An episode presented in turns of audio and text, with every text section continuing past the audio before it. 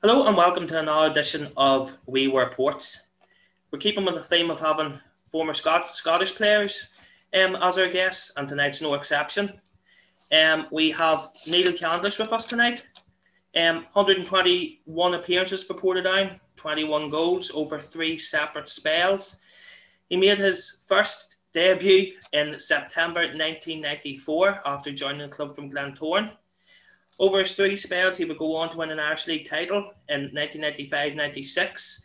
He would win a Budweiser Cup in 1994. He would win also a League Cup in 1995-96. Would also be part of the squad that were to take part in the 1999 Irish Cup final. So thank you, Neil, and thanks for joining us and taking the time to be with us here this evening. No, it's a pleasure, Johnny. Thanks for asking. Not a problem. Neil, we're going to start, as we always do probably, at the very start. Do you want to give us a bit of a rundown on your early football career? I know, obviously, you know um, teams in Scotland and how you ended up with Ballymena in the Irish League. You know age I am, Johnny. I can't remember that far back, but uh, I'll do my best. Um, no, I all started at school. Um, obviously playing for the school team. Uh, played for the BBs and I played for a boys' club. Eventually moved on to a boys' club in Kilmarnock and it was in Bellfield Boys' Club.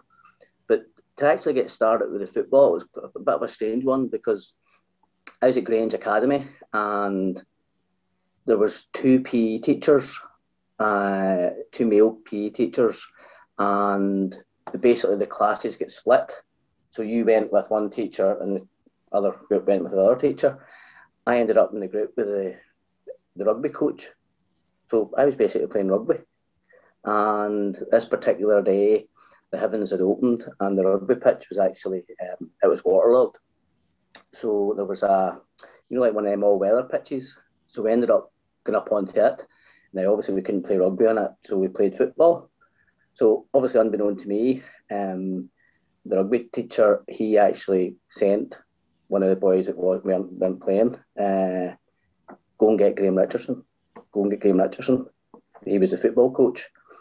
So, again, like, unbeknown to me, they watched for, I don't know, 15 minutes, 20 minutes, half an hour, whatever it was. The next thing I, uh, the game was over and I was called over, and straight away, Mr. Richardson, um, why were you not at the football trials? I didn't have a clue, not a clue there was any trials going on. So the basically the, the crux of the story is, ended up captaining the football team.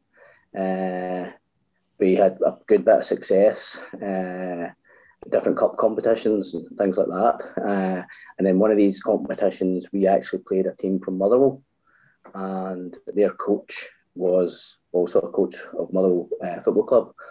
So after the two games, home and away, um, I was asked to go to Fir Park. Uh, I went, basically did, I must have been 16 years old because I, I, I remember obviously I couldn't drive. And I played two training sessions, I think two games, and Motherwell offered me a contract. Now, I bit their arm off. There had been a lot of interest, you know, from different clubs, all these rumours, whether it was Rangers, Ipswich Town, Nottingham Forest. But I just could not get wait to get out of the classroom. Couldn't wait to get out of the classroom. So that's how lucky I was. I was in the classroom on the Friday, a full time footballer on the Monday on the training pitch. Uh, and obviously it was an experience for me, but at the same time I was still very, very young. So it was a wee bit, you know, caught in the headlights at times, you know, with the, just obviously being so young. But uh, again, I thoroughly enjoyed it. The manager was would have been Tommy McLean. Uh, a lot of people would probably know his brother better, Jim, who unfortunately passed away there before Christmas. Uh, Jim McLean had all his success at Dundee United. And the assistant manager was a guy called Tom Forsyth, Tom Forsyth, who was known as Big Tom obviously a stalwart of Rangers, uh, the two of them. Uh, so again, uh, funny just talking to the wife there. I don't know if you noticed St Mirren were playing uh, Celtic. Yeah. I actually made my debut at in Paisley um, as a I'd have been a young 17 year old, and it's, it's funny how things work out. The guy doing the commentary in the Sky match tonight is Andy Walker. Andy Walker failed the fitness test, and that's why I started. And I remember standing on reception at Fir Park and Tommy came in and told me and started laughing. And I was like, what are you laughing at? He says, oh, I've nobody else, so I have to start you. And that was basically, obviously it relaxed me, you know, it sort of pissed me off a wee bit, but at the same time, I was buzzing. And and I'm trying to think, I think we won 1 0. I'm pretty sure we won 1 0, so got off to a good start. But, uh, but no, I'd say um, there was a lot of good players at Motherwell. Um, you guys will obviously you'll know a few of them. Um, the captain, the first captain, would have been a guy called Ali Mauchlen. I think the Glenavon uh, crew would uh, remember Ali. Uh, Ali wasn't a shy person. Uh, would would would make the odd, you know, tackle now and again. Uh, but Ali, oh, he was super. Uh, he was super with young guys as well. Uh, but also in coming through in that squad, there was uh, Gary McAllister. He's obviously now went on Leeds, Liverpool, uh, assistant manager to Stevie Gerrard at Rangers now. Uh, Andy Walker, who I've mentioned, Tom Boyd. Um, a lot of good players, you know, that went on to really successful careers. Um, now, I, my one and only goal at Fir Park, uh, we beat Dunfermline. We're 2 0 down, and we beat Dunfermline 3 2. And I happened to score the winner. And obviously, it was brilliant for me. My mum and my dad were there, uh, my two brothers were there as well. But it was really, really strange. It really, it was the wrong way around. I don't know if you guys will know, but the flying winger that day used all his pace, got to the byline, crossed it. I flew in at the front post, made a run to the front post, got in front of my marker, uh, volleyed it into the net. Uh, the flying winger was a guy called Stevie Cowan. Don't know if you don't know him. Flying winger. right winger. flying right winger. Stevie went down, honestly, down the wing, crossed it, and I scored. Now, I think in training, it would have been the other way around. I'd have been the one crossing it. But uh, no, fair play. Stevie was the one that put it on. Well, we didn't put it on a plate for me, but like I say, used all his pace to get to the byline and cross it, and we won the game 3 2. And I think the, the, the, highlight of that, obviously not just from scoring, was the fact that uh, I was brought off with a couple of minutes to go, and it was just, you know, the feeling was just unbelievable. Uh, obviously, getting the three points. So, um, but that, unfortunately, that was my only goal, and I've got a lot of. I have to thank Stevie for that. But uh, no, I say I was in and out the team, uh, and the, the the where it all started to fall apart for me was I, I picked up a knee injury, and I was basically out for I was out for about four months uh, with the knee injury, and it was September, October. It was starting to get to November, and I was getting really, I wasn't getting any game time. I think I'd have been about maybe 19 now, 19, 20. So I needed to play. Now, there was a couple of clubs that speak to me in Scotland, but the story of coming to Northern Ireland, um, the Alec McKee was, would have been the manager of Ballymena United. Now he tells me that he was at a function uh, no idea what for. I can't even mind where it was. But there was Anton Rogan that played for Celtic. Now I've I've obviously played against Anton a few times, obviously in the time at Motherwell, uh, and him obviously playing for Celtic. For whatever reason, they had a conversation, and Ballymena United were going very well. I think it was nip and tuck with themselves and Portadown, uh, and just happened to mention he was looking for a forward player and for whatever reason, Anton Rogan mentioned my name, and that's how it came about. So my first, uh, my first jaunt into Bal- or into Northern Ireland would have been. I came over, things were sorted out, and I think the first game was at Mourneview. Memory serves me, we, lost that game 2 1, I think. So I actually stayed because we then had a game, in the, I think for some reason the match was on the Friday night and it was away at Newry. Uh, I think we got a draw. I think we got a draw down there. Um, so then it was the following week, home debut. Uh, oh, what a debut! Uh, we beat Linfield five one. Uh, I scored twice. Scored once, so I basically set up two or three others. But just the crowd, the up, the crowd was unbelievable. The, the, obviously the Linfield fans weren't too happy. And I remember I have a funny feeling that was uh, centre half Lindsay McKeown. Yeah, Lindsay McKeown, yeah. Uh, Roy Coyle took him off, and by all accounts, I might be, I'm, pretty sure about this. He brought him off, obviously getting bait 5 1. I'm not quite sure if Lindsay ever played again, but obviously now the, the, you know the, experience I've had over here now, and the, the you know the, the learning of things you know from over here in the, the football. Obviously, he was a stalwart for you know Linfield for years and years and years. But like I say, to your home debut, five one, and then uh, fortunately back then, if you remember, well, it was VHS. I was going to say Betamax, but no, it was VHS, and I actually got a tape of the whole game from Jackie Fulton, and I still have it. Still haven't converted it to DVD, but sure, I've still got the VHS. but uh, so that was my first experience. So well, all in all, I was over for a bit. Uh, I think it was about maybe 14 weeks, and it was unfortunate. Well, unfortunately for Ballymena, but you know it was obviously good for Portadown. I think Portadown were they pipped? Were they pipped to the title? No, that was the following season by Linfield.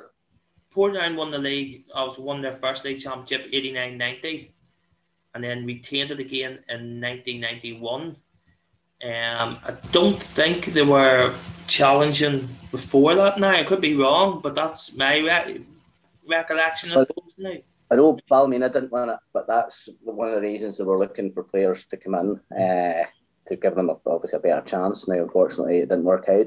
But I do remember I just I flew in flew in and out uh, for the, that period of time. Now, I have to admit, there was guys playing for Ballymena uh, that day. Michael Smith, who wanted to play for Glentoran and Coleraine.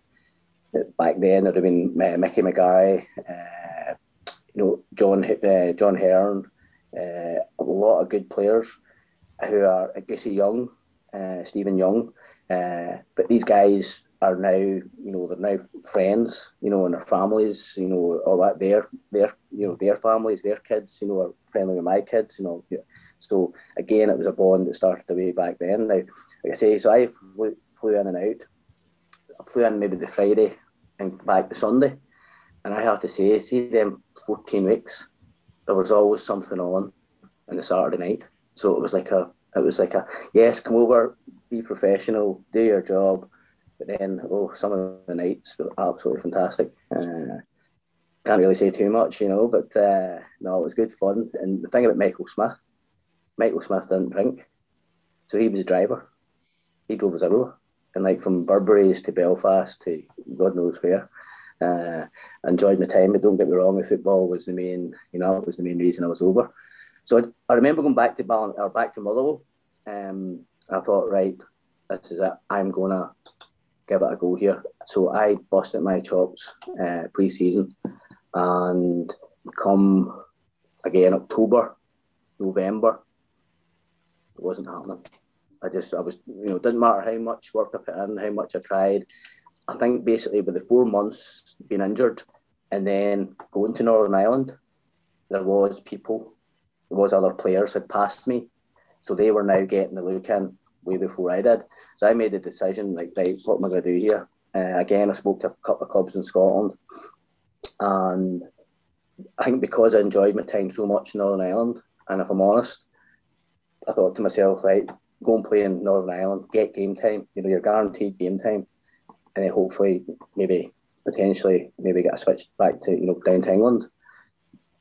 Unfortunately, never that never transpired. But I can't say that you know you know, obviously the time I had over here has been absolutely fantastic. Uh, you know, obviously the amount of games I've played in the Irish League and with a good bit of success as well, um, and thoroughly enjoyed it. But I made a conscious decision that if I was coming back to Northern Ireland, and I made this very clear, I didn't want to fly in and out. I wanted to put my roots down for whatever length of time it would be.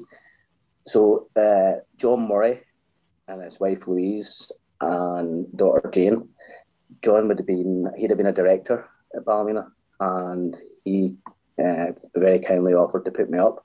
So when I first came over, let's say that, that would have been November, December time, uh, signed to the end of the season and obviously wait to see how things went. As far as I can remember, things went okay. Uh, they offered me then wanted to offer me a new three-year contract. Come the end of that, uh, I think I ended up signing for a two-year contract.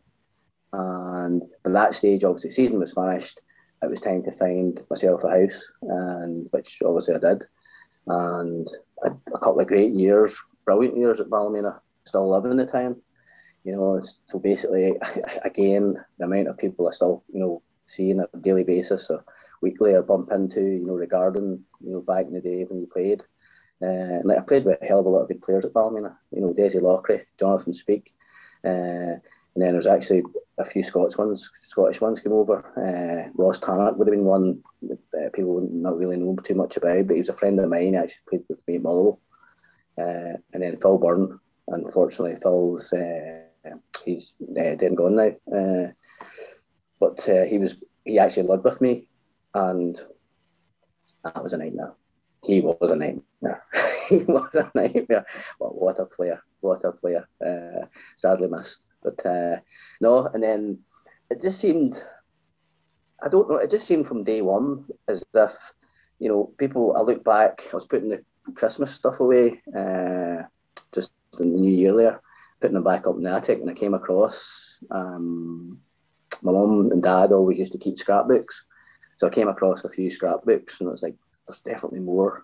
So after hoping about up, up in the attic for a, a few minutes, I found a whole pile of them, and it's amazing looking back how thin I was compared to now. But at the same time, just all the clippings, and I don't know how my mum and dad got hold of them. I really don't. Um, but then, what, what I was going to say was that there just seemed to be this Ronnie McFall wanting to sign me. That's that's what I was going to bring up because when I was younger, following Portadown, your name would have been mentioned every season. It seemed to be every season come up, Neil Candlish would have been linked with Portadown. Neil Candlish was linked with Portadown. I think I actually remember you um, taking in a Portadown game one night, and it was a whole buzz about the place. Oh, Neil Candlish is at the game tonight. He must be, you know, must be on the verge of signing and stuff. And then he went and signed for Glentoran, which seems after being linked for so long, it just seemed like a, a bolt from the blue. Nobody, Glentoran had never been mentioned. See, when you say that, I can. It might not have been it might not have been that time, but I do remember being at a game with Michael Smith. Now, Smicker signed for the Glens before I did. And we were sitting in the stand, and the, there was a wee fella behind. I don't know, I can't remember. I just know Portadown missed a chance. Portadown missed a chance. And the wee fella turned to his dad and says, If Neil Callis was playing, he'd have scored that. Smicker turned round to him and pointed. And I turned around and looked, and the wee fella's face just. I was going to say shit himself, but he didn't. He, was, he just couldn't believe. And uh, obviously, I was like, You sure? I might have missed it. You know, I might have missed it. Probably would have missed it. But the wee guy was, oh, brilliant. But uh, no, the whole, like I say, whatever reason, Ronnie, it was just always on the phone, always talking to me any chance he could. Uh, Ronnie was very cute, you know, regarding, you know, when it came to talking, talking to, you know, tapping people up basically. But Ronnie was quite cute because he would originally, the first person who ever spoke to me was Brian Strain. And it was, you know, yes, obviously I'd love to, you know, love to sign for Portadown because one thing that, you know, people go on about Portadown and, you know, whether it was financial or any of this, the one thing that I always thought, looking at you know what Ronnie did, the players he brought in, it was successful. And that's as, as a player, you know, even you take nowadays, people have gone about Harry Kane at Spurs. Uh, you need to leave to win some. You need to leave, and I get that. I get that. It's a fantastic club in Tottenham Hotspur, but I can see why he might want to move on. You know, I'm not saying he will, but you get my gist. You know, he was in the position of Ballymena to an extent. Did, did you feel you talk about the Harry Kane comparison there that he, he loves being at Tottenham, but he might need to move on if he wants to win things? You sort of felt that at Ballymena, did you? I did, because then, like I say, my good friend Michael Smith left and went to the Glens. Uh, and again, there was all this speculation, speculation, speculation. And it was funny because I was I just remember sitting in the house and the door went and the manager at Ballymena at the time was Jim Hagan. Now Jim Hagan is somebody that I a lot of time for, a lot of respect for. He's actually now living back in his apartment in Barcelona. Barcelona. It's in Spain somewhere anyway. And uh, again, I helped worked worked, worked with him at Wellington Rec and also worked with him at Larne. But uh, I opened the door and he was standing, and his exact words were, "You have to sign for Glentoran." I was like, "What?" I said, "What? What? What, what do you mean I have to?" He says, "Oh, they've offered a shitload of money for you." So transfer, I think it was twenty eight and a half thousand quid. so I was like, "Oh, hold on a minute here. You know, I have, you know, I haven't spoken to them yet."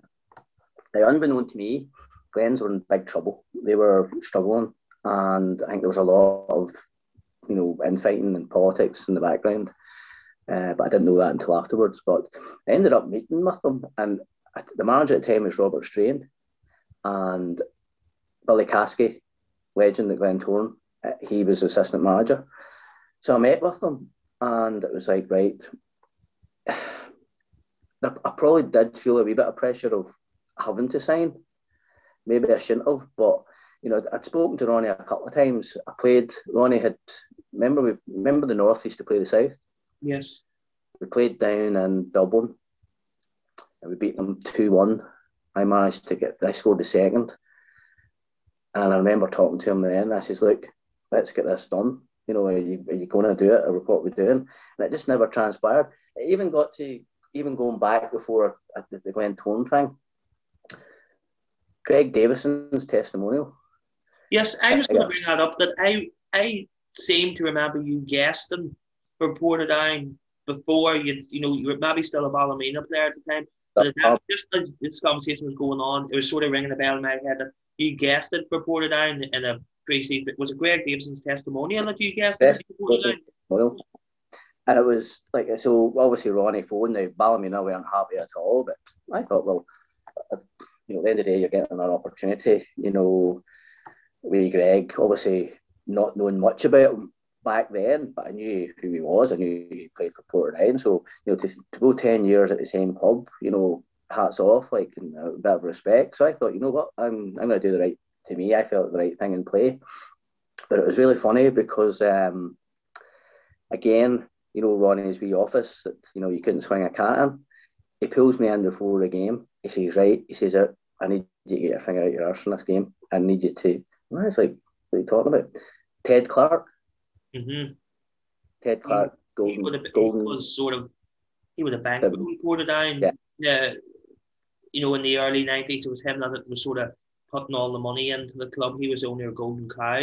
Golden Cow, that's the one, yes. Uh, I think, well, again, I don't know whether it was right or I don't know whether it's right or not, but, you know, at the end of the day, when a, player, you know, finances, it's none of our business. You know, as long as we're happy with, you know, what we get, that's that's all you can do. But you know, I don't know whether he did put money into an account and they got the interest of it. I don't know. But so he told, tells me I have to play really well. He says I need you to, I need you to play well because Ted Clark's at Greg's testimonial. So I scored a hat trick. Didn't sign. I was like, what the hell is going on here? I said, Ted Clark was not impressed. Was he not impressed? I scored. A, I did. I scored a hat trick that day. I think I actually scored left foot, right foot, and a header. I don't ask me, I don't score that off in my head. So nothing transpired from that situation. But what I did, what I do remember as well, and as you know, I was talking to RC uh, the other night there, uh, Robert Casey, and he he remembered it as well. Remember the boys walking out, you know, obviously walking out the tunnel. Next thing we all stopped, all the players stopped. Greg got out onto the middle of the pitch, turned around, and he was standing by himself and we are all obviously standing, the boys are standing, taking the piss out and pissing themselves laughing, you know. But uh, but no, see, I think he got a good crowd that day uh, for that game against. It was against again. It was against Glenavon. Um, but so going back to, I so Glentoran, Jim Hagan, ended up. They started a five-year contract, four-year, three-year, two. I ended up signing a one-year contract at Glentoran so ended up top goal scorer. I think I scored 12 goals, something like 12, 15 goals. Uh, it wasn't a good season for Glentoran, and it's a fantastic club. you know, embroiled, you know, Glentoran, Linfield, the, the battles of the big two. And going back to the previous conversation, it was it was this season playing for the Glens. I was in work. I had got a part time job. Very fortunate, I got a part time job in the leisure centre with the council and fitness instructor. So it tied in really, really well for me. It's obviously training three nights a week or whatever. I could obviously use the facilities of the gym. Uh, so tied in really well. So the last game of the season, you guys would have into Portadown against Glenavon at Mourneview. Yes, yes. That would have been 93, 94. Then yes, where yes, you you would have played in the Glentoran Linfield game at Windsor. Yes, that's right. The the phone rang in the leisure centre and it was like reception. It says there's some boy here looking you. Ronnie McFall. So I'm like, hello. Hi, big Ronnie here. He was actually ringing me to say again, listen, see you tomorrow, you get your finger out your arse and you turn them boys over. This is we need you to beat obviously Linfield and we have to beat uh. So I thought to myself, right, okay. So I actually scored. Yes, uh, yeah. And again, after it was after the game, the referee was Norman Cowie, and he sent me off. Now, see, obviously, I just signed a one-year contract, so basically, I lived in the Oval because they were trying to organise, you know, get me to re-sign another contract. Uh, it come to the club's attention from people in the West, West Westbourne Westbourne Supporters Club in East Belfast, and Norman Cowie apparently did deliveries. And weeks before that game, Glentoran Linfield, he told boys in the Westbourne Club he was going to send me off. And this got to director level. And I said, well, at the end of the day, what can you do about it? you can't you can't do anything about it. It's done and dusted. You know, you're not going to get three points. And you're not going to beat Linfield and help Portadown win the league. So, but again, I, I've still I've actually seen the goal and it hits the top of my shoulder. And it's big. I think it's big Wes Lamont that's in goals, and it, there was nothing wrong with it. Like where was VAR back then? You know, uh, needed, needed a bit of VAR to help me out there, but. Uh, but no, he sent me off, and Linfield went on obviously to win that game. So 2 0, I think, in the end. Yeah, if Portadown and Glenavon had a one, if any of those two teams won, yeah. they won the league. Glenavon were 2 0 up, Portadown brought it back to 2 all. And then the famous Robert Casey miss that saves getting then, brought up a lot. Well, I was just about to say, if some, something's in my head, RC, Trevor Smith going through and Trevor trying to lob the keeper instead of just stroking Robbie, it to the side. Robbie Casey, Robbie Casey went clean through. He had Trevor Smith to the he had Trevor Smith to the right hand yep. side of him. Um, we could have scored too. Trevor would have had a, an yep. empty net. Robbie, right. Robbie was, you know, born and bred striker. He was clean through, and he, he could just because I think this past year I don't know over the summer it was maybe it was the anniversary or something because it was, it was a big thing over the summer during lockdown. I think the BBC done a bit on it and the, all the Telegraph and stuff were, were looking back on it. And then you could see Robbie hit the shot and you could just see it sort of just swerve the wrong side of the post. And then ended 2 2. And then when Linfield's victory, there, they wrapped up the title then. Uh, Robbie Casey, greedy bollocks is what it is. he should have passed it. But uh, but no, so that was that was my last game for Glentoran, and then again there was all the speculation. Ronnie was on again, different players were on again, and then I don't know how it came about, but ended up a swap deal. Yeah, um, with Trevor Smith. Uh, and I was, you know, like I say, you can't say Glentoran, fantastic club. Obviously, they're, they're trying to get back into the, the way of things now. Um, but just from, I, I just I knew I wanted to play for Portadown. I just knew, and I think even as a player, you know, players now, or even back then, I think I was experienced enough to know and see. Look, look at the players Portadown have. Look at the players. You know, looking at them compared to you know no disrespect to Ballymena or Glentoran, but they were successful. You know, there was no doubt about it. And so again, when that came about, you know, making a, I'd actually, I actually had shook hands with Ronnie uh, and signed way before it was announced. Uh, I met him, met him at the airport hotel, and it was done and dusted. And like, obviously, I was delighted.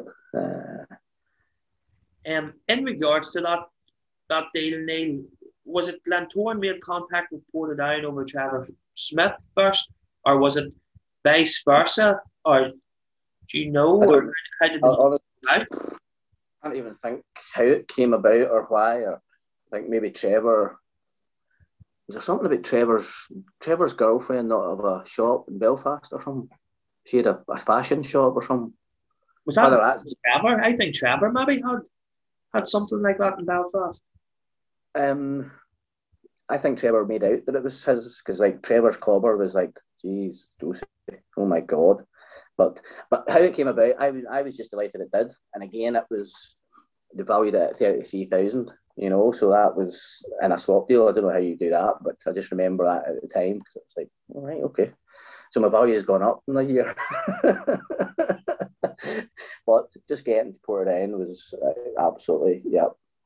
Uh, I was, I was, you know, pleased, and again, I think, especially that first season, we went on and won the league, so it verified everything to me of, of you know making the right decision and you know being happy uh, to be there and to be playing for Portadown. Yeah, I have you. You made your debut on the 10th of September 1994 in a 1 0 win against Omagh Town.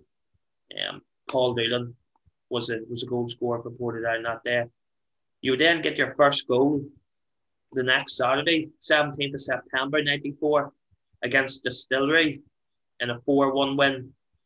Robert Casey would grab two, and Joey Cunningham um, also scored that day. You walk into the the, the Portadown dressing room. Um, who's the big characters in that dressing room as you walk in? Who stands out to you? Well, I, I think I was fortunate. To, the as I mentioned earlier, I played in the, the game the North v South. So there was there was a good Brian Strain would have been playing that day. I think I presume Joey was playing the likes of Alfie. Um, but you know, we could wax lyrical regarding you know the names that I'm going to mention you know, obviously Gary was on a few weeks ago, and just talking to Gary Peebles. See the hat he was wearing. Was that hat seriously? Did that have you know like the hat and has the hair attached to it? you know, and as RC said to me the other day, she said, "No, his hair's as long as yours was back in the day." But I, I was like, "What? Is, is, seriously, is his hair that long, or is it attached to that hat?" Peebles, what's that all about? But uh, no, well, one thing about Gary Peebles is uh, he did say nice things about me. So him being Scottish, I probably owe him a fiver. But me being Scottish as well, there's no chance of getting it. So, but uh, but no, again, you go back and you know you walk into the dressing room and you just Mickey Keenan for a start, goalkeeper. You've got Alfie, you've trainer. Uh, obviously, I'd met Greg a couple of times. Uh, uh, RC was coming into the team. Uh, Paul Doolan, uh, just Martin Russell, mm-hmm. you know, and then the as everybody totally testifies to uh, Joey Cunningham. You know, and like to play in that team, you know, with them players, it was. And again, character-wise, that that was one thing that I would I would say over all, all my years as a player, no matter where I was playing. They, the thing about the, these players were, were wasn't the fact that they were brilliant players. They they were they were were the best players in the league. But I think the biggest thing I can say about, you know, the Alfies and the Strainers and the, the Philip Majors of this world is they're proper men. You know, they're real men. And I, as you know, I, I spoke with RC the other day, and I had this very same conversation with him that me and Ravi hadn't seen each other in a lifetime. And the conversation basically just carried on. And the only place I get that is you know friends from school that you you know went to primary school, went to secondary school. I have a I have a uh, I have a, a, mate in Australia. Unfortunately, his dad passed away a couple of years ago, so he had to fly home, obviously for his funeral. I hadn't seen David in fifteen years, and we just carried on as if you know the conversation from the day before. And I think that's where you know you mentioned me, Greg, and uh, boys like that there, Robert Casey as well. It's I think if, if you rung the phone, you know, if you phone them up tonight and says, "Here, I'm in a bit of trouble here. Can you give me a hand?" They'd be there. there was a strong bond within the squad. Yeah, and I think too that you know when it came to one thing, and like there's a thing, there's a word nowadays about snowflakes. I remember wee Bob holding Ronnie back because he wanted to split split players up that were having a go at each other, and like things would be said and you know hands would be raised. You see, afterwards you're in the bar having a pint, laughing and joking about it because you went and you know you got it sorted. You right second half did your job.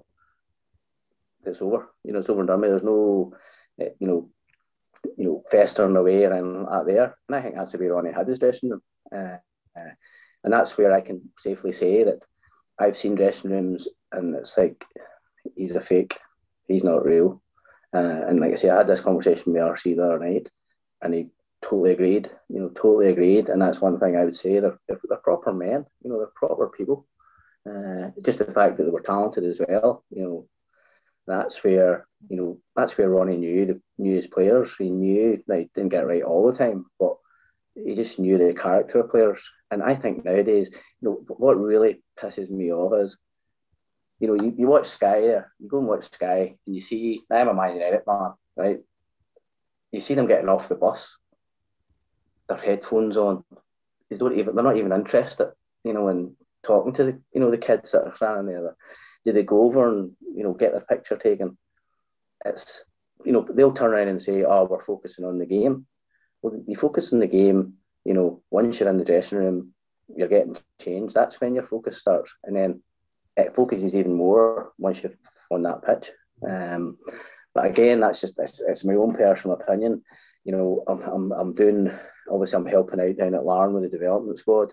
I have been involved with first team there, and to see what they're doing there, obviously Tiernan Lynch. Uh, with obviously Mr. Bruce's backing, it's, it is, the professionalism is unbelievable. Uh, but I would say that looking back, the technology now is different. You know what they're doing in training, the nutritionists, you know all the different you know training that they do and different sessions that they do. It is it is they're, they're basically copying the, the Uniteds and Cities this world. Um, back in the day, obviously training with Portadown down the old rugby pitch, Tuesday night, pissing, pissing rain, no lights. But at the same time, listen, once you got on the pitch on a Saturday or Tuesday night or whenever it was, it was no, the, them the boys knew how to look after each other. And if something needed said or needed sorted, the players looked up, you know, they did that as well. Uh, it wasn't just a case of Rob waiting for Ronnie to do it or wee Bob or Kieran or whoever it was, you know. So, but uh, no, fantastic group of players, absolutely. You talk there about common theme on the, with the chats that we've had on this is about just how good the two names that, that commonly come up is Joey Cunningham and Martin Russell. You obviously played with, with both of them. Um, Gary and Robert Casey um, and Stephen Kahn, you know, um, have, have waxed lyrical about both of them. Um, just how good was Joey and Martin? Well, I'll, I'll, there's one thing about Joey was um, it's just not even just as a player, but as a person. You know, people will tell you that. Uh, but the unfortunate thing, Joey's time was cut short because of injury. Mm-hmm. But I can, uh, if memory serves me right, I I did make cartilage, and they tried to get me back fit to play Carrick. I think it was at the Irish Cup semi final. Yes. And Carrick won one 0 remember Carrick were real underdogs. You Portadown went in as red hot favourites. Carrick were near the bottom of the league, and the, the talk or the thought was Portadown all they needed to do was was turn up. Turn up. Well, we played Cliftonville at Solitude, and whatever happened, the way I twisted it, whatever, I basically dubbed my knee. And I can remember Solitude. It was in front of their main stand. Their stewards had to basically huddle over me because there was bottles and stones and brick. There was everything being thrown. So I remember Alfie having to drive, and my car was actually at the Antrim roundabout. And I just remember my knee had locked. So I basically had to drive. Just that was my left my left my left knee. So I had to drive. Now for whatever reason, I got up the next day. I was in a lot of pain. And I say I couldn't it was basically locked. I remember getting up the next day and thinking, well, this isn't too bad. You know, it's maybe not as bad as we thought. So I ended up whether that game was, I ended up playing a reserve game. Now, you see, when it happened at Solitude, I remember the pain. I was like a screaming banshee at the time. But I remember playing a reserve game just to check this maybe the Tuesday or the Wednesday before the semi final on the Saturday.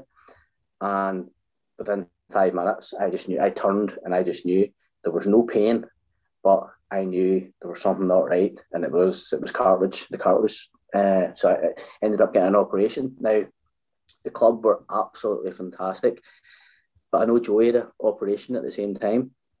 Uh, I can't remember what Joey's problem was, but mine was cartilage. So again, you get your operation done, you're in same day, and you're told, right, this is what to do, this is what not to do. So basically rehab. So this would have been this would have been literally weeks after that semi final. So you're talking maybe May time. And so I did what I was told, did what I was told.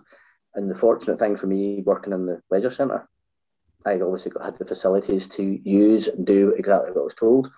So I remember pre-season then would have started about end of June, beginning of July, and Joey was already back training, and he, he started too, you know, from memory, he started too early and did too much, and I think. Joey never returned. It was Joey didn't play. I don't think Joey played again for Portadown after that. That was 94, 95 season, and I don't think Joey Joey didn't play for Portadown again after that. He, he was still at the club and stuff, but he never. I don't think he kicked the ball again. Well, again, I can remember. I can actually remember Ronnie. Ronnie was doing his nut because even at, if I was at training, I wasn't joining in. I wasn't doing. He, you know, Ronnie just like if you can walk, you can run, you can go, get on with it. You know, and I says, no, I'm not. I'm doing exactly. And I did, and it really pissed him off. It really, really started to get to him. So I just went through rehab, rehab, rehab, and eventually just obviously then started joining in, joining in, joining in. And my first game back uh, was against Cliftonville, and we beat them. I think we beat them six one, and I scored a hat trick. Mm-hmm. First game back, scored a hat trick, and it was like, thank. Now, looking back, you know, am I glad I did what I did? I wish Joey had done the same. Mm-hmm. You know, you, obviously you can you, you can think back and say, oh, but once it's done, it's done. But again, Joey was so determined, so just to get back in. But maybe if he just listened, you know, taking the advice of the surgeon, and because that's exactly what I did. Now, hindsight's a wonderful thing, but no, Joey was another thing. Joey was funny. Joey was a funny man. Um, uh, and again, what a loss! What a loss to the game! Absolutely lost to the game. Uh, and I think I, I think did he, did he not end up going to court or he could I think he gets sorted out anyway, Port then, I think. I'm not quite sure, but but no, he was but you're talking characters in the game now. I don't I can't really think, you know, or you know, start regimental now is I would say is maybe a, is that a right word? Uh, when you're watching games and there's times that I say I'm a man you man. Oh my god, is it hard work to watch them at times? Uh, but you know, looking back, you know, characters, Sandy Fraser. Mm. Sandy, I, I, I honestly believe now. Ronnie can tell me if I'm wrong. I think Ronnie eventually got rid of Sandy because he couldn't handle him anymore. He couldn't handle. Sandy was the funniest man I've ever met in my life. And every day, everybody in the changing room will tell you, on the pitch, off the pitch. Uh, I had spent a lot of time with Sandy, me and now my wife, and him and his girlfriend at the time. Uh, we would have out for dinner and weekends away and stuff like that. There, Sandy was top drawer, um, but sharp was razor. Sharp was a razor. You have a Sandy story for us now. A Sandy story. Oh uh, one, one, one, that you that you're, you're to tell. You might have heard this one, but it was Tony Shepherd. Mm-hmm. So if you imagine the old changing rooms, um, Tony Shepherd, we were all lined up and sitting, waiting and waiting and waiting. And Tony Shepherd was doing doing a fitness test. So obviously he'd been out in the pitch, Ronnie back and forward, back and forward. Tony comes in into the physio room, and then it started. So if you imagine the dressing room, we're all lined up. Comes out from the uh, physio's room. There's Sandy, and I happen to be sitting beside him, and I'm like, oh, this could be a mistake sitting beside him.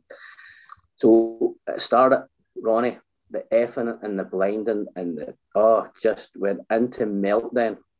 So next day, the door batters open. He comes star- storming into the changing rooms.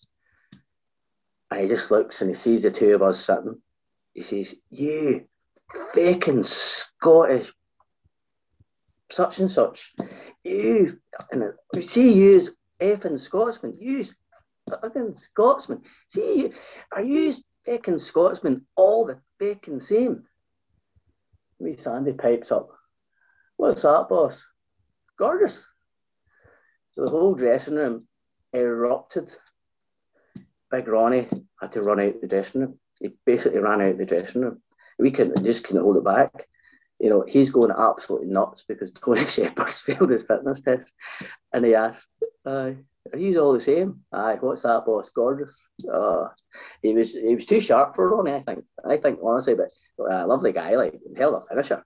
Mm-hmm. Hell of a finisher. But there is, there's loads of stories, yeah, but they have to be to- have to be told with no kids listening.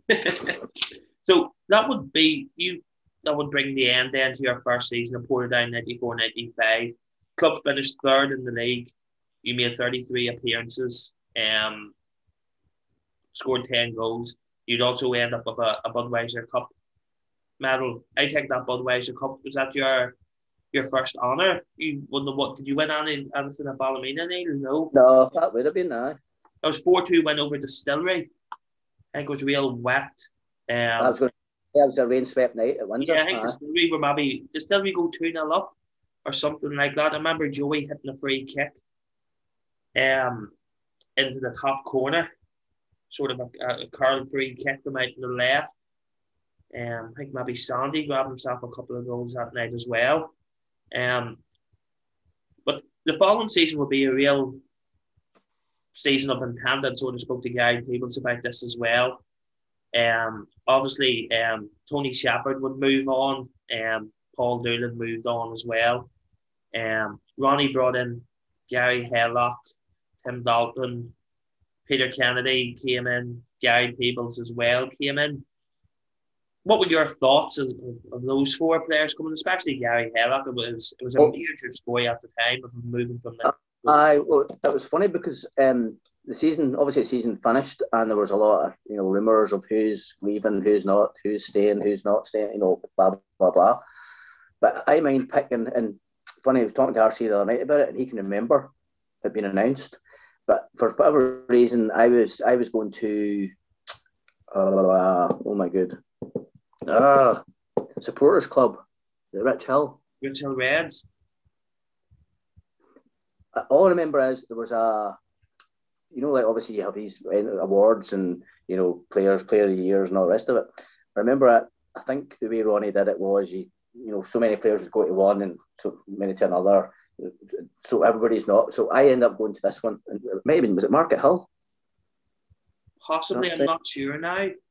Well, anyway, I picked Ronnie up, and uh, it was out that direction. I think Richhill or Markethill or definitely one of the definitely one of the supporters clubs.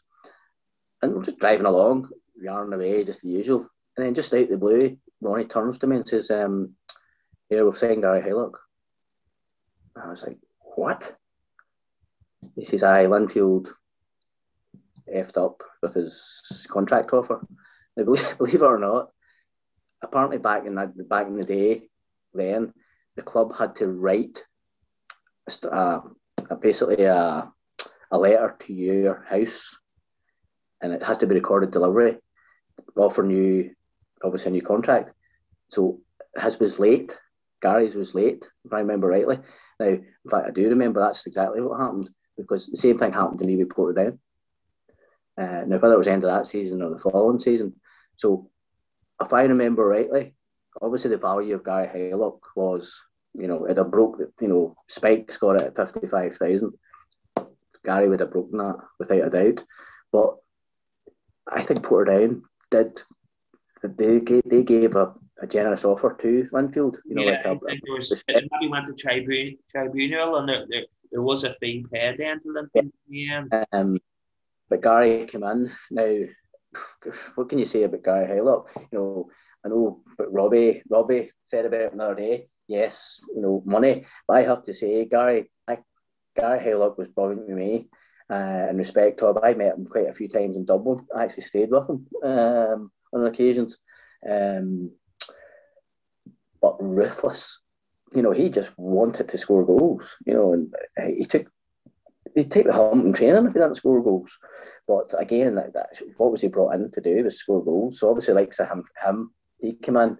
Big Vinny came in because Big Vinny's another one. Yeah, Vinny now he didn't come in. I think probably around ninety eight. I think Vinny come in. Um, uh, but, you know, there's one. Even nowadays, you know, you know, you look. Well, again, mentioned him earlier. Harry Kane guarantees goals, guaranteed goals. Haylock guaranteed goals. You know, like obviously back before my time, Stevie Cowan, he couldn't run, but he guaranteed you goals.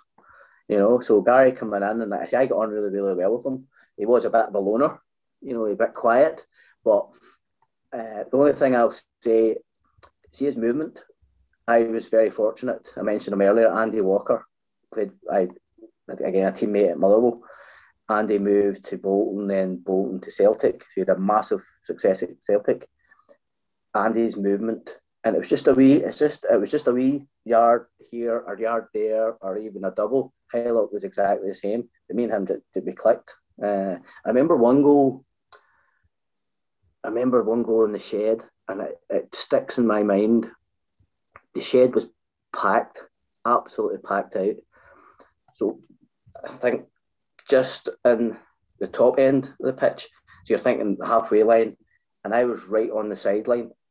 I just I remember coming in, and I knew Gary came towards me, just came towards me, and the defender bit, and I just went, here we go. I just lasered this thing right over the top of the centre half. He spins. I'm pretty sure they either volleyed it or half volleyed it, and it was like, it was. I was like, I was more delighted with the pass, you know, than him than him scoring. But he just knew his movement. His movement was so good, and like you say, he didn't even have to. He just knew he was going to do it. It was that's how good I think he was. Did you uh, have that feeling when Ronnie was making those signings that summer that you know was there a belief in the squad that we can win the title this year? I know Portadown were always there and thereabouts before, but it was a real big season of signings um, that season. Again, I don't you know, I think I don't ever recall being under any pressure to, you know, by the way, we have to win. I think it was we did it ourselves, but again, you know, you're not guaranteed anything. You know, obviously, you, you need to first and foremost nowadays. You, you try to tell the kids nowadays you have to first you have to work your box off. You know, you have to put in a shift. You know, it won't just happen for you.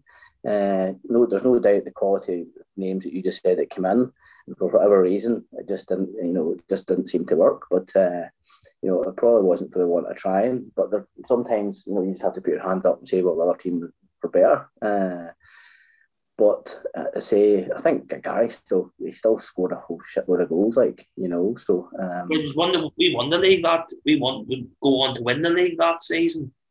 Um, so what, one was, of the things that stands out for me, the final day against Glen or the penultimate game against Glen last Yeah. Well, the, again, that's probably again we had played.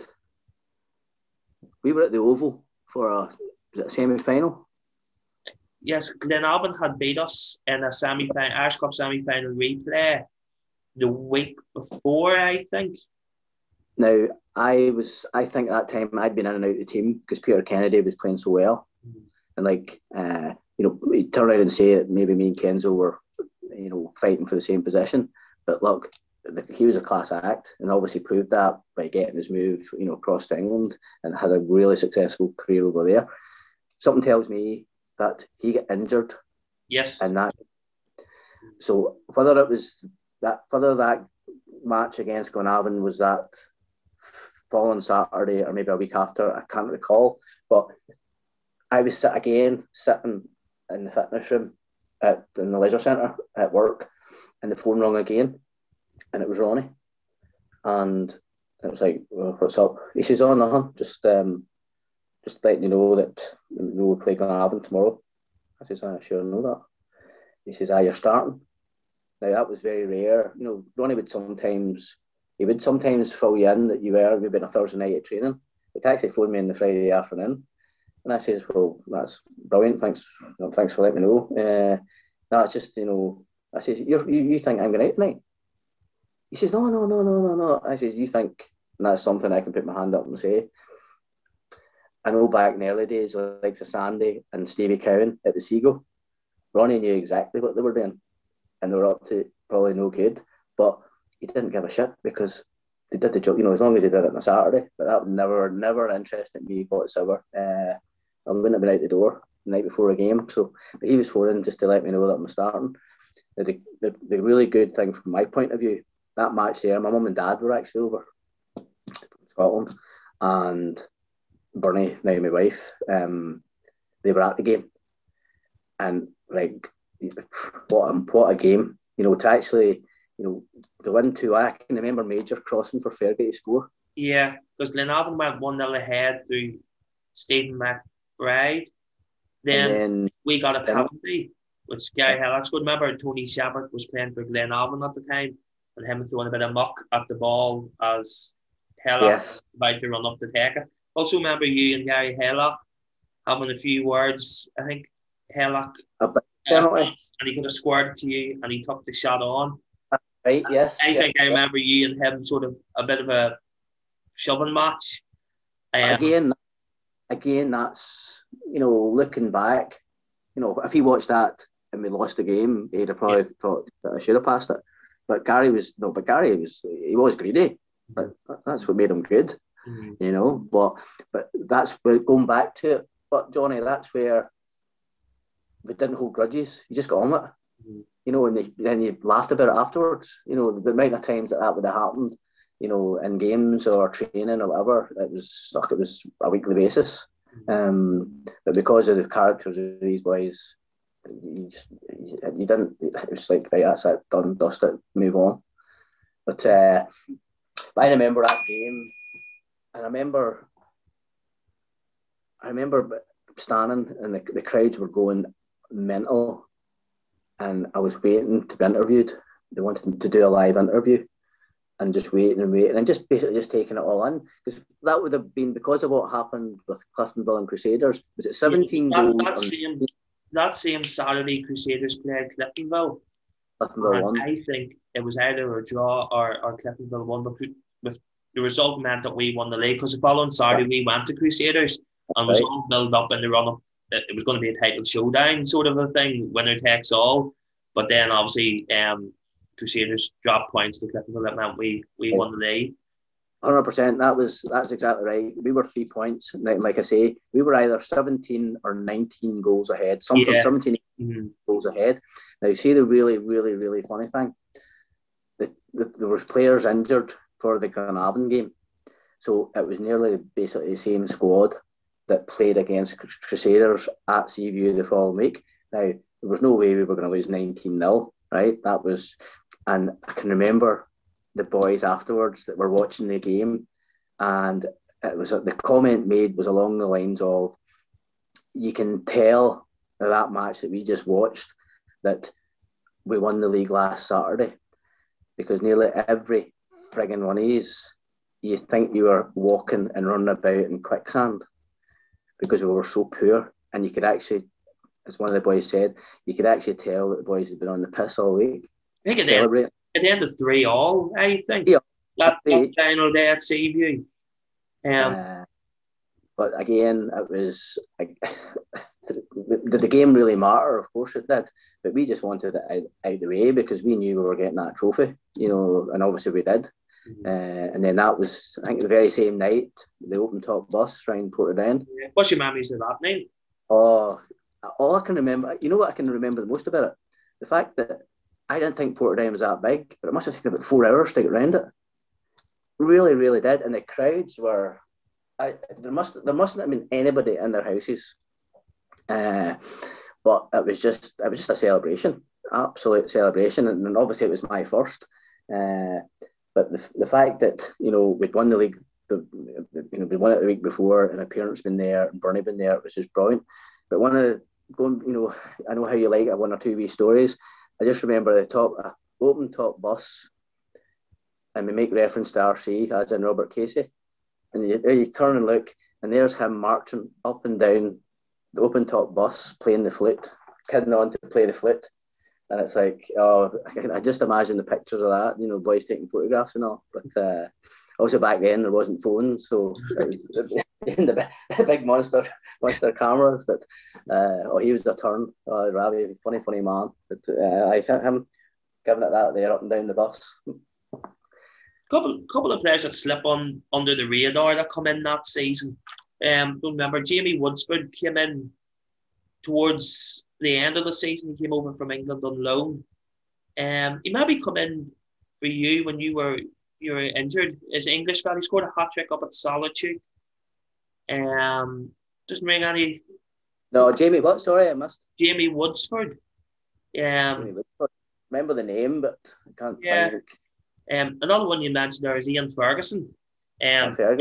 Yeah, what are your, your thoughts? Mean, somebody that sort of slips under the radar sometimes, it, maybe doesn't get the, the applause he deserves. Well, I knew Fergie, um, and actually I played golf with him quite a few times. Um, where did he come? Was he Motherwell as well? He wasn't Motherwell when I was there, now. But again, just looking at his track record, it was he just scored goals. You know, it's it's it's, it's one of these things. You know that you might not see him much in a game, but you know, you put the ball in the box, it's a goal. And I think did he make his debut at Bangor? Yeah, because I think he, I think he scored up at Bangor. I think he got, I think he said it. You crossed it. Two crosses for him, yeah.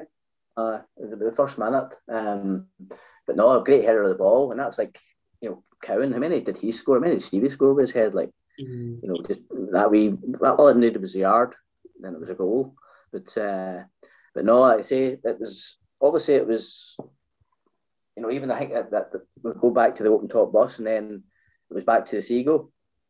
I think afterwards, and then obviously the, all the dignitaries were there, and obviously all the, the press and all, and all the players and their wives and girlfriends, and it was just a brilliant, brilliant, brilliant, brilliant weekend. Like, um, and it's one of these, you know, you think back. I remember Ronnie. It was a bit surreal, and it was like, seriously, this just actually come into my head. We must have met at the ground the following Tuesday or Thursday, definitely a night of that week. And Ronnie came in with a box and just threw them out onto the obviously the treatment table in the middle of the dressing room, and it was our medals. But it was very, it was just, it was like, okay, there's your medals. Right, that's done. You know, move on you want to do it again?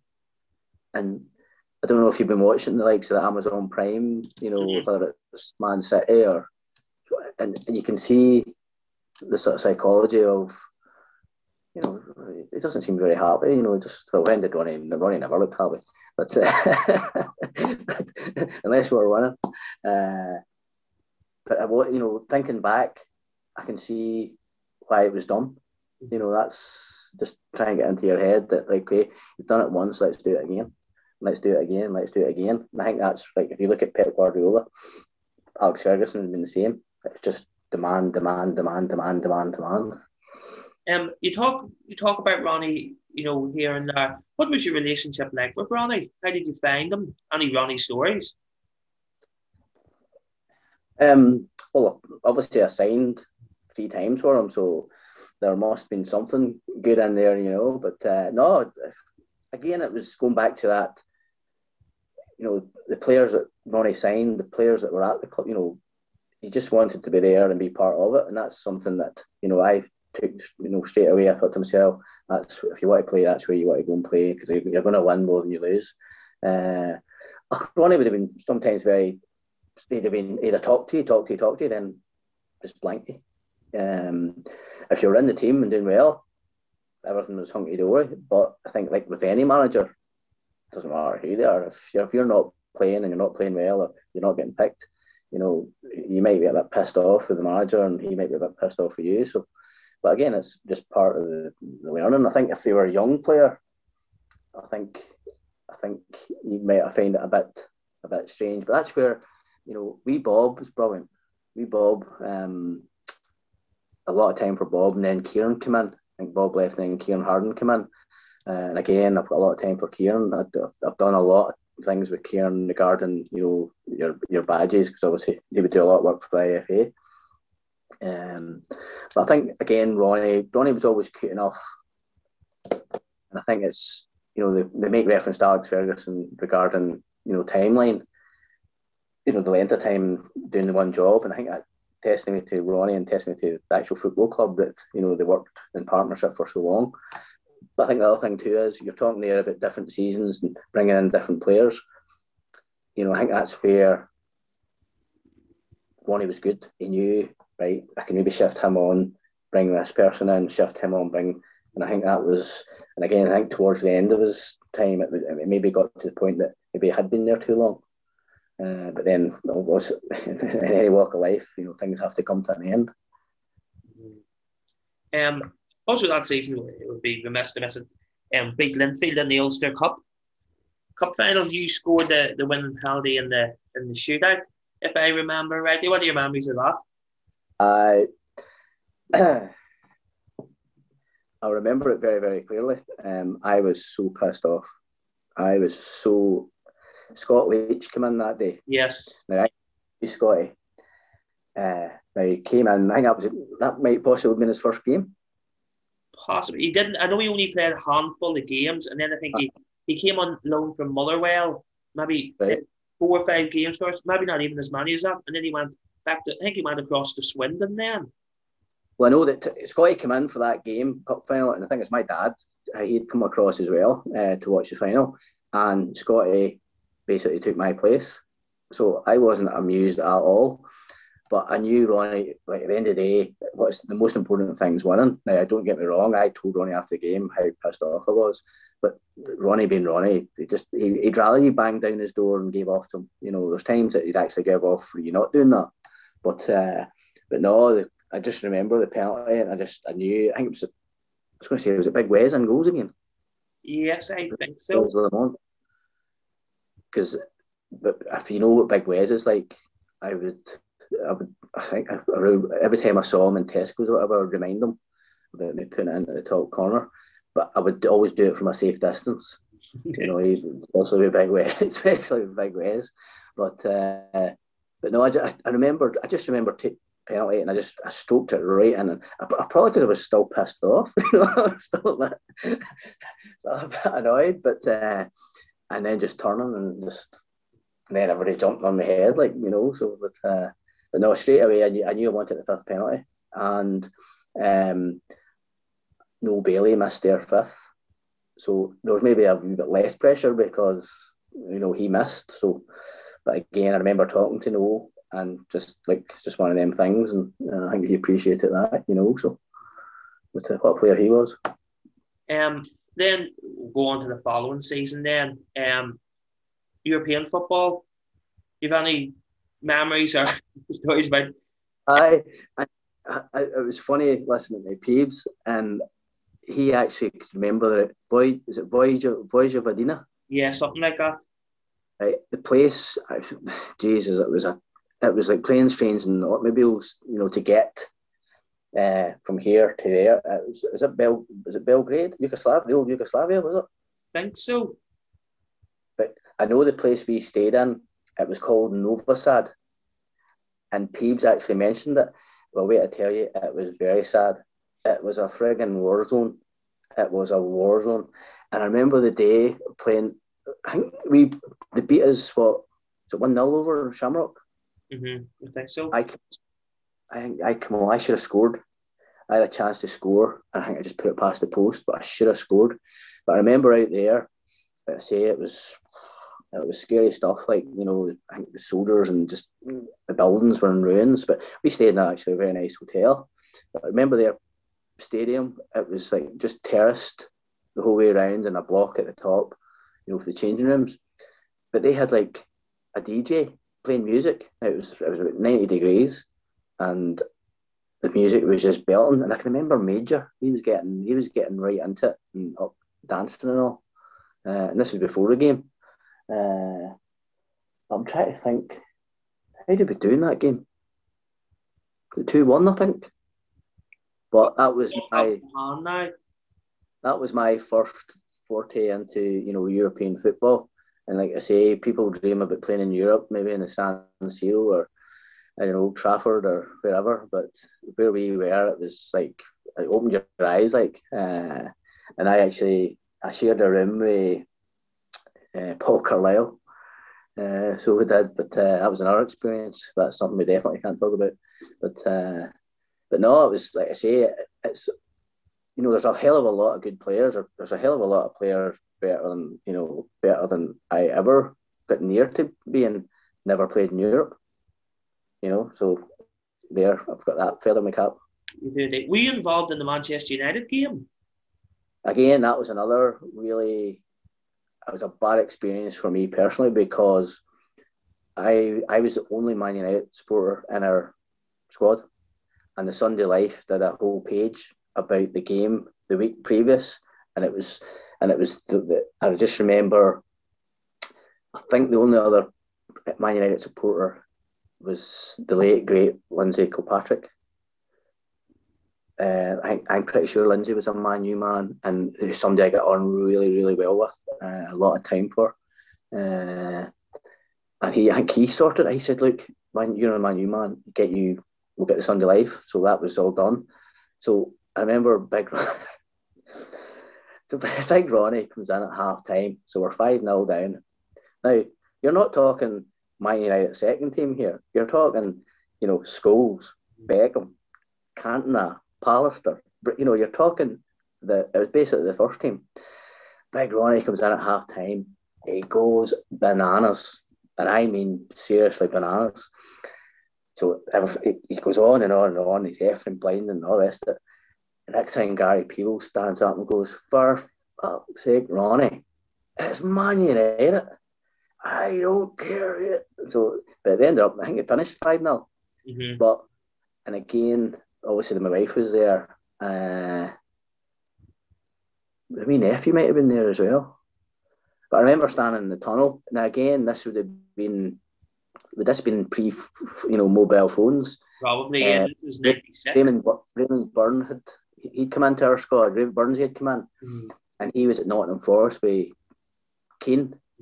So I remember standing talking to Roy Keane just because Burnsy uh, introduced it, and I'm like, "This is I'm in heaven here, man. You, you know, captain of Man United." Uh, but I don't know. Ronnie just he didn't didn't put us on. I don't think I was the only one, but it was like you know I was so disappointed after the game. Mm-hmm. Just to say, but uh, funny one of the uh, funny things about it was it was quite a good turn you can imagine the crowds and they're wanting to see, you know, the uh, Man United players and up close and personal. Um, was it Gary Pal? Oh, who the hell was it? Gary Pallister. Oh, if you imagine our home dressing room, if you come into it, there's a door takes you into the showers and the toilets, and then another door to get through the physio. Mm-hmm. But because the crowds were so bad at their, you know, the entrance to their changing rooms. They had to come through, and one of them, I think it was Gary Pallister, might have walked in to our dressing room and says, "Oh, we get, how do we get that door to go on the bus?" And Philip Major says, "I am through there, mate." he sent him into the toilets and the, in the showers, and he came out. You can imagine what he said. He didn't say thank you very much for that. That was very nice of him. you would uh, then leave that season, Neil. Sorry. You would then leave that season and return then. Uh, was that the so that was the time? Uh, did I end up going back to Ballymena? I I'm not sure now. That's that's we're now talking the 96, 97 season. Yeah. I I ended up going back to Ballymena. Um, was that the time of the registration? That may have been what we said earlier about Gary Haylock you know, the registration fiasco, I think Portadown, that might have been the time Portadown had the same problem. But no, I was, again, thinking back to that time, I know that my wife was pregnant.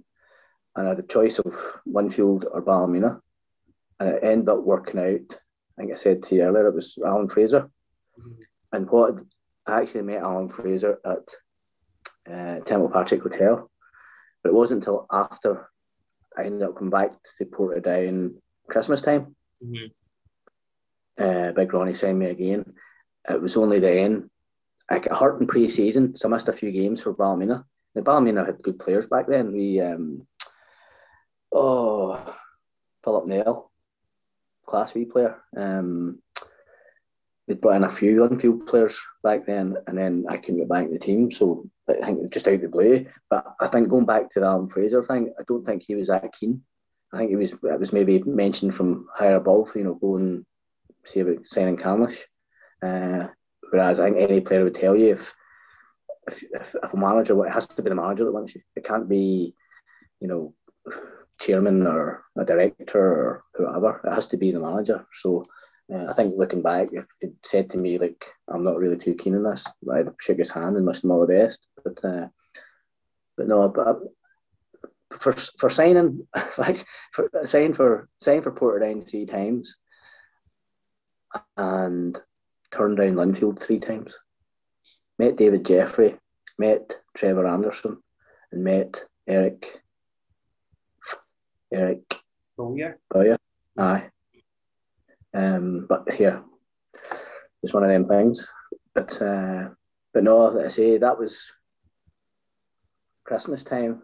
Came back. I actually signed permanent. I think I did sign permanently, didn't I? How did the move come? What led to your departure in the first instance, Neil? And then how did it come about then you return? I think again going back to the letter, I think that was the problem. And I know, see, I think if memory serves me right, the club have to notify you by recorded delivery of a contract extension, you know, or, you know, a contract offer, but it cannot it cannot be any less than what you're already on. So that was how they got hold of Haylock because his letter was late. So this happened to me. So I think then whether it was might have been here, it might it might, it might have actually been a planned thing because obviously I did then get an offer from Portadown, but it wasn't less than what I was already on, and it was like, are they taking the mic here? You know. So, but again, with the wife being pregnant, you know, the travelling up and down to Portadown, not that it's like 50 miles, you know, the end of the day, it's not the, the be on the end all, but I ended up just going back to Ballymena. And I see I spoke with David Jeffrey, I remember sitting in David Jeffrey's office at Windsor, talking to him, and then it just it fit it better with Ballymena because of the situation at home. So, uh, but again, like I say, by Christmas I wasn't playing, and it was like I need to play, I need to play. So Big Ronnie just for he just obviously he knows he sees who's playing and who's not playing. So obviously I enjoyed it the first time round, and again, no regrets going back to Portadown. Absolutely not. Mm-hmm. Um, that would be a bit of a disappointing season after the highs of the season before. We would end, end, end up um, finishing fourth. I think during the season you made um, about 17, 18 appearances during the season. Um, you know, when, when you came back. Um, finished fourth, only finished something like eight points behind. I think um, Crusaders won the title that season. Um, so they did. Um, what what a change, Neil. You know, we won the league the following season, and then to, to sort of to sort of drop. Then, what could you see that had changed, or had, had other teams just strengthened, or was the loss of Peter Kennedy a, a big thing? Obviously, Kenzo got his move up, across to Watford. I think it was it the first. I think it was the first club he went to. Yeah, Watford. Sorry. Notts County, I think he went to originally. Yeah. Then he went to Watford from there. He, he's a super player, and he deserved that. You know, for that to happen, because um, it was just obviously the quality he had. Um, but again, you know, losing a player like that there, it is going to affect. Uh, you know, you're you're moving on uh, unless you bring in the same quality. But I think you said something there that was interesting. I don't, I don't think there's any doubt because of the way Portadown had the success that they'd had over a period of years. You know, the Linfields, the Glens tried. You know, they had to get stronger, and I think you know the back then, the Crusaders were the you know, as if it was Portadown Crusaders fighting each other. Uh, so there's no doubt that you know they did you know uh, strengthen themselves. And like looking back, you know, to the Crusaders teams, you know, the Linfield teams, you know, a hell of a lot of good players. You know, there's a lot of players potentially, uh, in my view, could have played across the war. Uh, because what I think we spoke about privately earlier, that you know, young players, if they train with the first team, like so that then at Larne, obviously them being a full time outfit, there's a few of the players last season uh, from the development squad would have trained with the first team, and they didn't look out of place because simply because they were good players within themselves, but they were actually training with better players, uh, and obviously the players would look after them as well. So, but again, it was disappointing. I think you know any you know if Portadown aren't competing at the highest level, you know, doesn't matter whether it's a league, cups. It's I think with Ronnie's track record and the success they had, it's always going to be you know looked at as a bit of a, a bit of a letdown. Mm-hmm. You would then depart again, and then, as you've alluded to, return again. Um, in the, the I got for punishment in the 98-99 season. Now you were come back to a really different Portadown. Then Portadown were really, really struggling. Um, it was a ten-team league at the at the time. Portadown would end up finishing eighth, um, just out, just above the, the, the ninth place playoff position. Um, I think they only secured their, their safety maybe with a game or two to go. Um, again, how did how did the return happen? And what was your feelings in the squad and the team and the club at the time and where they were at that stage? Um, how did it come around again? I again just Ronnie phoned me I, I remember leaving and I remember we were playing Omagh and I came on as a sub within the first 10, 15 minutes, if that's the season I'm thinking of. I was in a, I, I wasn't playing well at all. I'd really gone off the boil. I think Ronnie just had enough. But I remember I went away and I, believe I ended up playing for Shamrock Rovers. I got a phone call out of the blue. Oh, what was their manager? Burn, somebody Burn. And it was like, what do I do here? And again, I think, uh, let's say the wife was pregnant again. So we had a few trips to Dublin and they looked after us. And believe it or not, I actually stayed with um, Pat Fenlon because he was at Rovers at the time. Uh, first night I went down, did the training, uh, he invited me to stay instead of staying in a hotel. He says, "No, come on around, stay with me." Uh, and then I played a friendly. I believe I actually played a friendly in Trinity. Is it Trinity College? Mm-hmm. There's a pitch in the middle of it. Uh, played a few games for Shamrock Rovers, and then before I knew it, Ronnie was on again. Uh, so I don't know. It's it's a bit of a strange one. You know why why three times? Why here. It just the way it's just the way it fell. It's just it's you know, as they say, shit happens, and it's uh, it, it's all good in the end. Like you know, for obviously for myself. Uh, but I once, twice, three times. I it's uh, it's a bit of a strange one, but I say I I can't say anything but good things for about Portadown Football Club. Um, as I say, he came back. The club was really struggling at this stage. Um, you know, fighting for for uh, Premier League survival at that stage. What's your you know what's your memories of of the the, the stand up? I think brought in I think maybe the Chick Charnley and, and players like this come in during the season. Um, Obviously, I knew of Chick, you know, from his days at Partick Thistle. Um, and and Apps like when you're talking about characters out there, out there was just nuts. Um, but what a left head on him. Um, is maybe his best days were, you know, maybe a wee bit behind him. But I think, I think, if I remember rightly, it was we really we really were struggling. And again, I think I made reference to the fact that I was, I think I was struggling as well. Uh, it really didn't work out for me the third time round. Um, I just I think I think that it's as if uh, quite a few of the players have you know the obviously the age of the players were everybody been getting on. Uh, again, I think I had the operation in my knee, 94, 95, and it was playing up with me again. Believe it or not, I'm actually, I actually saw a consultant last March, and I need an operation in the same knee to fix the same problem, the cartilage. Uh, and I actually, I actually saw the consultant the day the Mater Hospital shut down for COVID. So that, I was in the car park in Musgrave Park Hospital, so I'm still waiting. But uh, no, I was definitely struggling with knee then, and I think I think I actually remember taking time out. I think I was more or less. I thought you know that was maybe it, football wise. Um, but as you say, you know that that you know we basically scraped the eighth place, um, and it was a very very much a below par you know season, uh, very much so.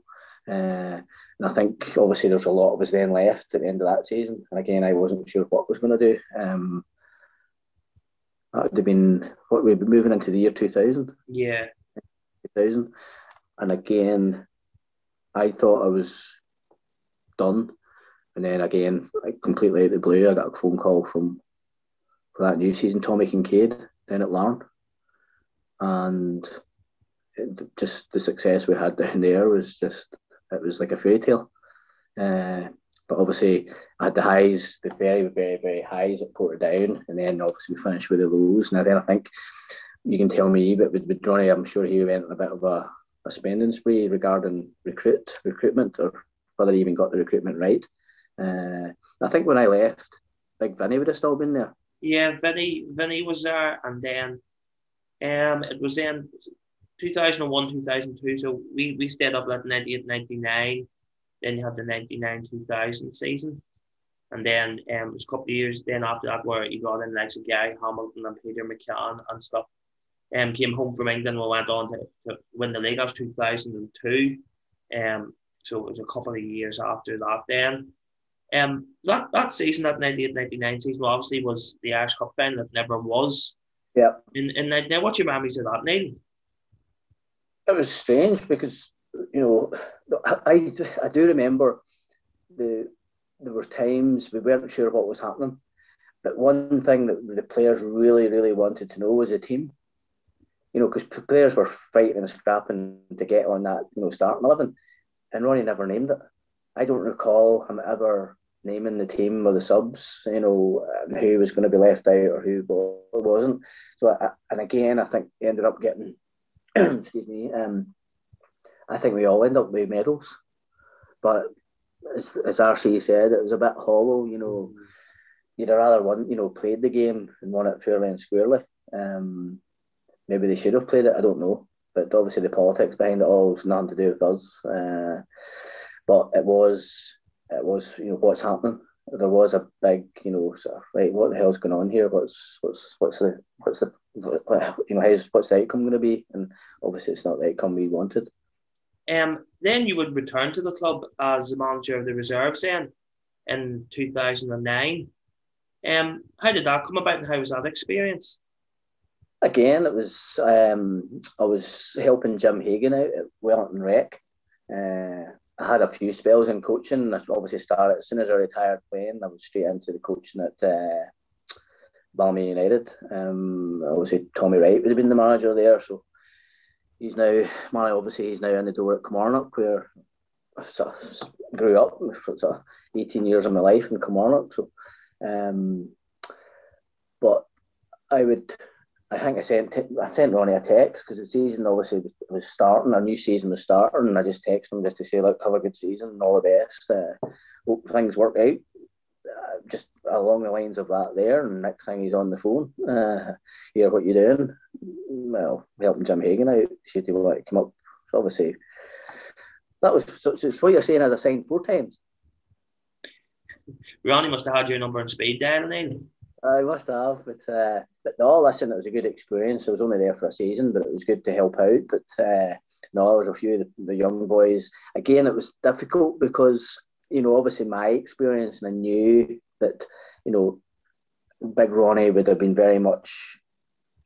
He wouldn't give you know he wouldn't really give youth a chance unless he was absolutely you know stuck. But there was two or three players that did get first team uh, outings and I know again, you know yourself that Chris Curran was part of that uh, reserve team, and he went on to do really well. Obviously, I don't know what happened with him Ronnie at Portadown, but he's fantastic at Cliftonville. um, young Matty, and then Jordan Baker was another one. Um, uh, he played quite a few first team games as well. So, uh, but no, it was like I say, we I think the players did really well. You know, it was a, I there was no reserve team that previous season. No, we were in the championship, and then there was no reserve league for the championship so, teams then. So that um, players were that came in. You know, I think they, they can they can help hold their head, you know, heads up high because they, they certainly they come in and okay, yes, we did lose some games, but we also won quite a few as well, especially a, great one at Windsor, you know, beating Linfield at Midgley three two. Um, I do know that there were times it was very disappointing. I remember actually a game at Mourneview, and there were five first team players playing, and we were two 0 down at half time, and it was a shambles. It was a disgrace. Uh, you know that the, you know one thing about a first team player coming in, a, you know, a really well known first team player regular. One thing he has to do is work his tail off. He can't just come in and piss about.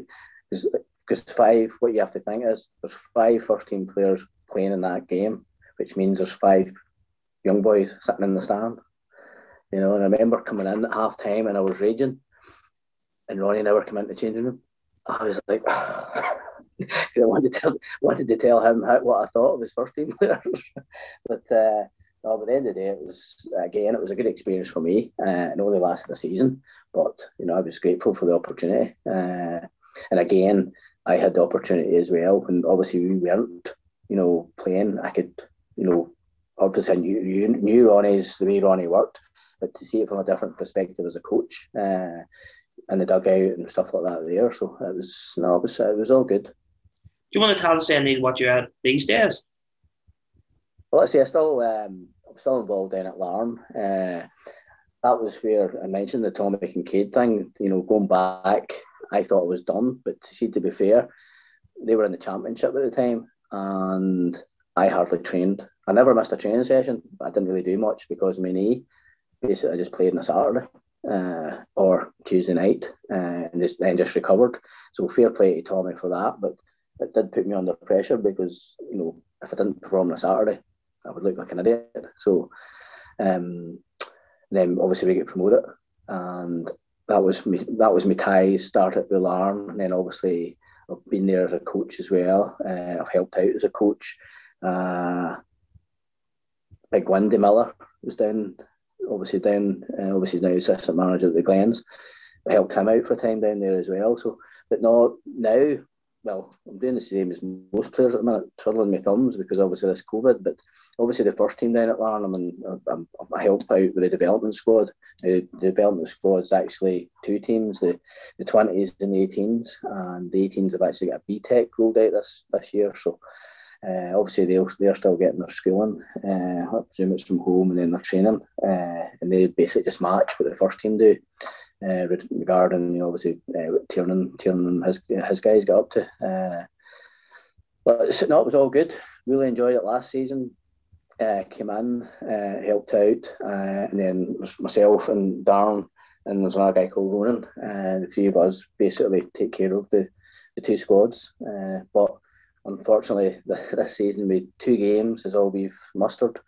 Uh, I think it was one league game and one cup game, and that's it. But uh, unfortunately, I can't see us playing again uh, anytime soon. Uh, obviously, at that level, obviously the Premiership's still run up running, uh, so the, the first team boys are still in. So, but again, because they're living in their bubble of the squad, you know, we have to stay away because you know we can't be part of that, which is unfortunate. But it just seems to be the way life is at the minute. It is, unfortunately. Then we'll finish off. Uh, I always ask um, the guests on the show this: How would you like Portadown fans to remember you during your time at the club? Jeez, uh, we'd ask there. But uh, no, I'll tell you one story. It was um, it was been last last season. Larne won the championship, so that would have been you're talking two seasons ago now. Yeah. We um, played Larne up at Inver on the day they were presented right. with the trophy. Well, I remember standing in the car park and Bill Emerson, I saw Bill Emerson, and it's obviously always a time for Bill to talk to him, just asking how things were and all the rest of it, uh, the usual football stuff and all.